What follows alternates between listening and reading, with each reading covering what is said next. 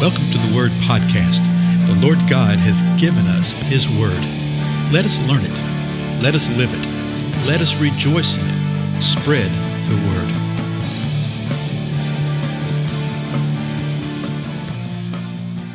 Blessings, everyone. This is Dale. Glad that you've joined with me today. Let me ask you a question.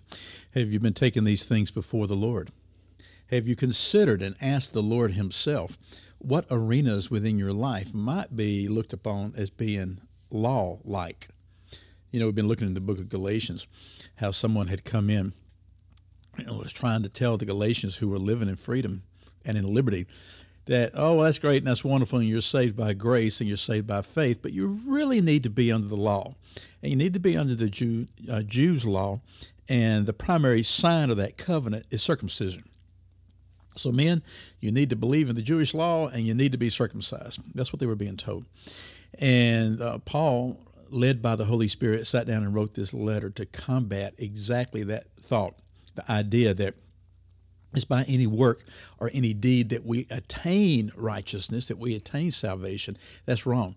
And then the corollary that's also true, also incorrect, if you want to look at it that way, in that you do not maintain your salvation by any work or any deed. Now, if you're truly saved, you will have deeds of righteousness, absolutely. But a lot of times people will be truly saved, but then they try to work out their salvation in the flesh and you can't do that. And so that's what we're looking at right now in Galatians chapter 4. If you remember, uh, Paul had give them, given them an example. He'd gone all the way back to the founding father, Abraham, and he was dealing with what happened with Abraham. They spoke of Abraham before because Abraham believed what God had told him, and God reckoned it unto him as righteousness. Abraham was righteous because of faith and belief, and he did that hundreds of years before the Lord granted the law unto them. So just that fact right there undermines what the Judaizers were attempting to do. Now let's go to Galatians 4. We're going to begin in verse 21, where we were last time together, read three verses, then go on. It says this Tell me, you who want to be under law, do you not listen to the law? And the idea and the inference, and it's really more than an inference than that, because he'd already dealt with some things related to this. He'd already said, Hey, haven't you considered the law itself? if you want to be under the law, why aren't you listening to the law? Because if you listen to the law and pay attention to the law, you will know that what I'm telling you is truth. Well, he gives an example for what he's speaking of, verse 22. For it is written, and that would be in the law, that Abraham had two sons, one by the bondwoman and one by the free woman. Now, just a little uh, statement here aside Abraham had more than two sons. He had Isaac, he had Ishmael. We'll talk about that in just a moment. But he also had at least six other sons that he had by his concubine that he married after Sarah died. Sarah dies, he marries his concubine Keturah and has six other sons that we know about from the scripture that are delineated by name. And that's one of the reasons that uh, in the Middle East and even worldwide today, that quite often people groups will say, well, we are sons of Abraham, we are children of Abraham. Well, that's absolutely true. But here is the kicker they are not children of the promise. Okay, and that's what he's talking about right here. He says Abraham had two sons, one of the bondwoman and one by the free woman. But the son by the bondwoman, verse 23, was born according to the flesh, and the son by the free woman through the promise. Now, they would have been very, very aware of the account that he was speaking of right here. And I thought about going back in the Old Testament and going through the whole thing, but it's really just too much within this format right here. And I've actually covered in writing before in some places, and you can find it. Uh, uh, the short of it is this God promised Abraham that he would have children. And Abraham received this promise, and God said, You will also have land. And he told Abraham, I want you to pack up, I want you to leave. He packs up and he leaves. And so he and Sarah anticipated having children, even though they had no children and it was getting late in life. They were 75 years old. Then they're 85 years old. Okay, they're getting older and older and older. Uh, Sarah's 10 years older than Abraham. And so uh, you can imagine the frustration that was coming about because of that. Because month by month, you don't have children. And then all of a sudden, there's no months to keep track by. Because we know from what the New Testament tells us that both of them were considered to be as good as dead okay, as good as dead when it comes to childbearing.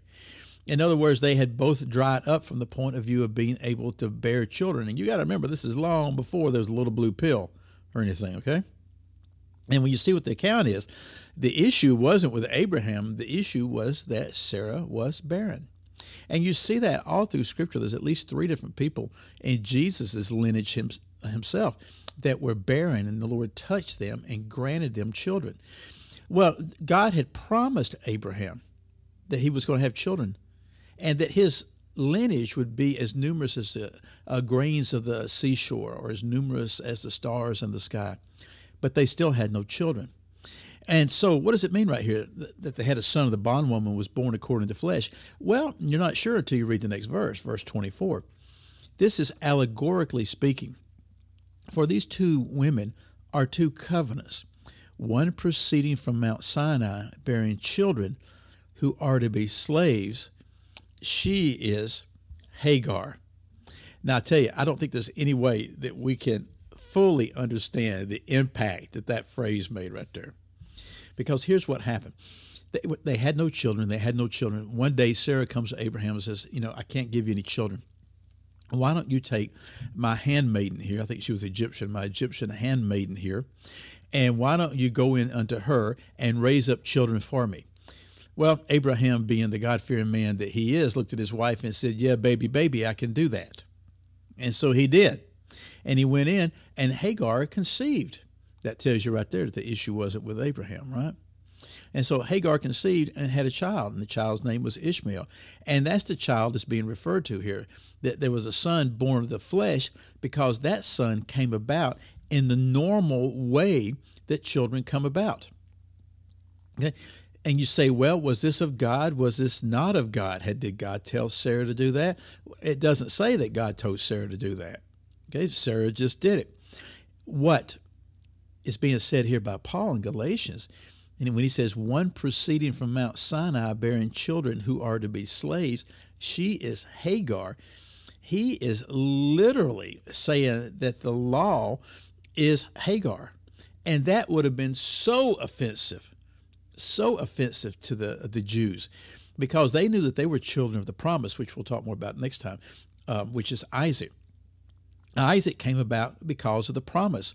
The Lord had to open Sarah's womb for Isaac to come about.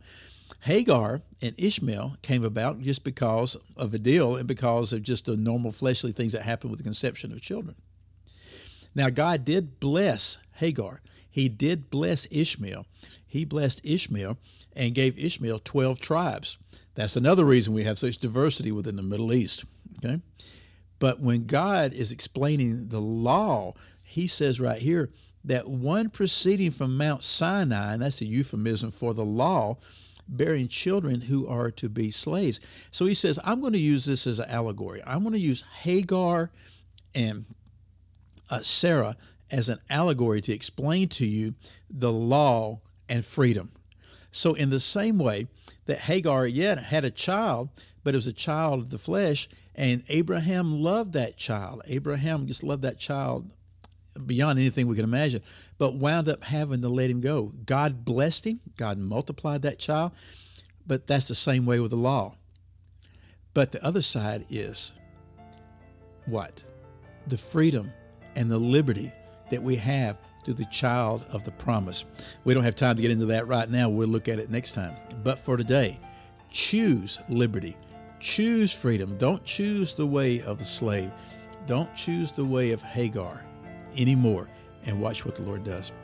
I'm Dale, and I'll see you next time. Goodbye.